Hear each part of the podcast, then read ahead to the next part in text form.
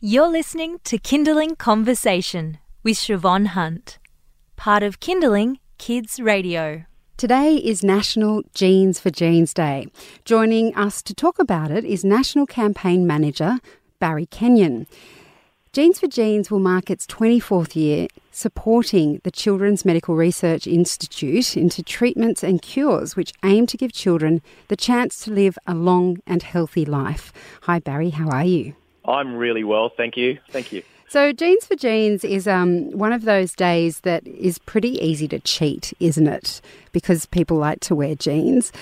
Tell me why this particular type of um, promotion or charity, and what are you trying to ha- make happen?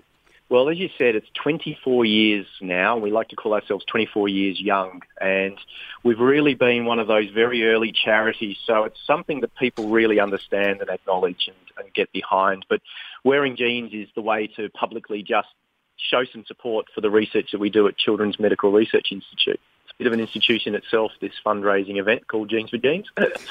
And um, obviously, if you're in a corporate environment, it stands out when you wear jeans. But um, what do you want people to say? Let's say they rock up to work and they're wearing jeans, and people are like, well, why are you wearing casual? It's not casual Friday or whatever.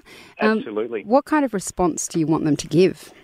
So we, we've always been the first Friday in August, and as you, you touched on, a lot of people wear jeans to work now, but a lot don't, and we encourage people to really either buy a badge, which are available on a lot of locations today, um, all throughout the country. A lot of major retailers also have our merchandise, so you can pop one of those badges on, and that speaks volumes as to why you're wearing your denim. But one of the little sneaky things we like people to do is to, someone loves being the office um, denim policeman or woman, and the way to do that is to be the person that finds everyone that's not wearing jeans. Oh, that's a great idea. It's a little bit of fun to have, but it's a great way to collect up some money. And at the end of the day, you can jump onto our website at jeansforgenes.org.au, bang, put a donation in for what you collected, and you've done your bit. Of course, when parents hear about childhood cancer, I think they have a very um, visceral reaction to it because they think of their own children. They think about how hard it would be um, as a parent to see your child so sick. What exactly does the Children's Medical Research Institute do when it comes to researching childhood cancers? So we have actually been a paediatric research institute for nearly 60 years. In fact, next year is our 60th year, and we uh, specialise in paediatric research that then develops about 25 years ago into genetic childhood research. And we've been able to unlock some of the mysteries of uh, things like cleft palate, which has got a genetic basis to it, um, right back to microsurgery. We pioneered a lot of microsurgery back in the early days and helped develop the vaccine for rubella.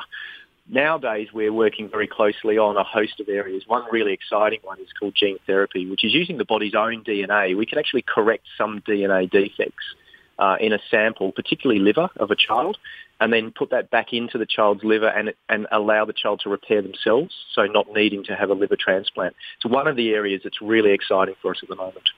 And how much difference does this kind of fundraising make to the Institute? Well, we don't receive any gu- guaranteed government funding. So we do receive money from the government, but we need to apply for that, and that can take our researchers out of the game for three months at a time.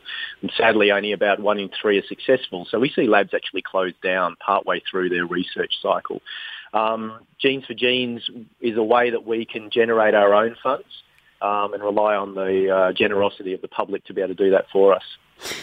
Um, and you were just mentioning how the Institute itself has developed major new technological advances in the way we treat illness as well as cancer, but one um, is ProCan. Can you tell mm. us what that is? It's incredibly exciting and it's going to be a game changer globally. So in, in five years' time, these are always midterm goals of ours, but five years' time, we're hoping to have 70,000 cancer samples, and we are able to diagnose each of those samples and record the patients they came from, and use that in a supercomputer to be able to match the right treatment with the type of cancer and the type of patient.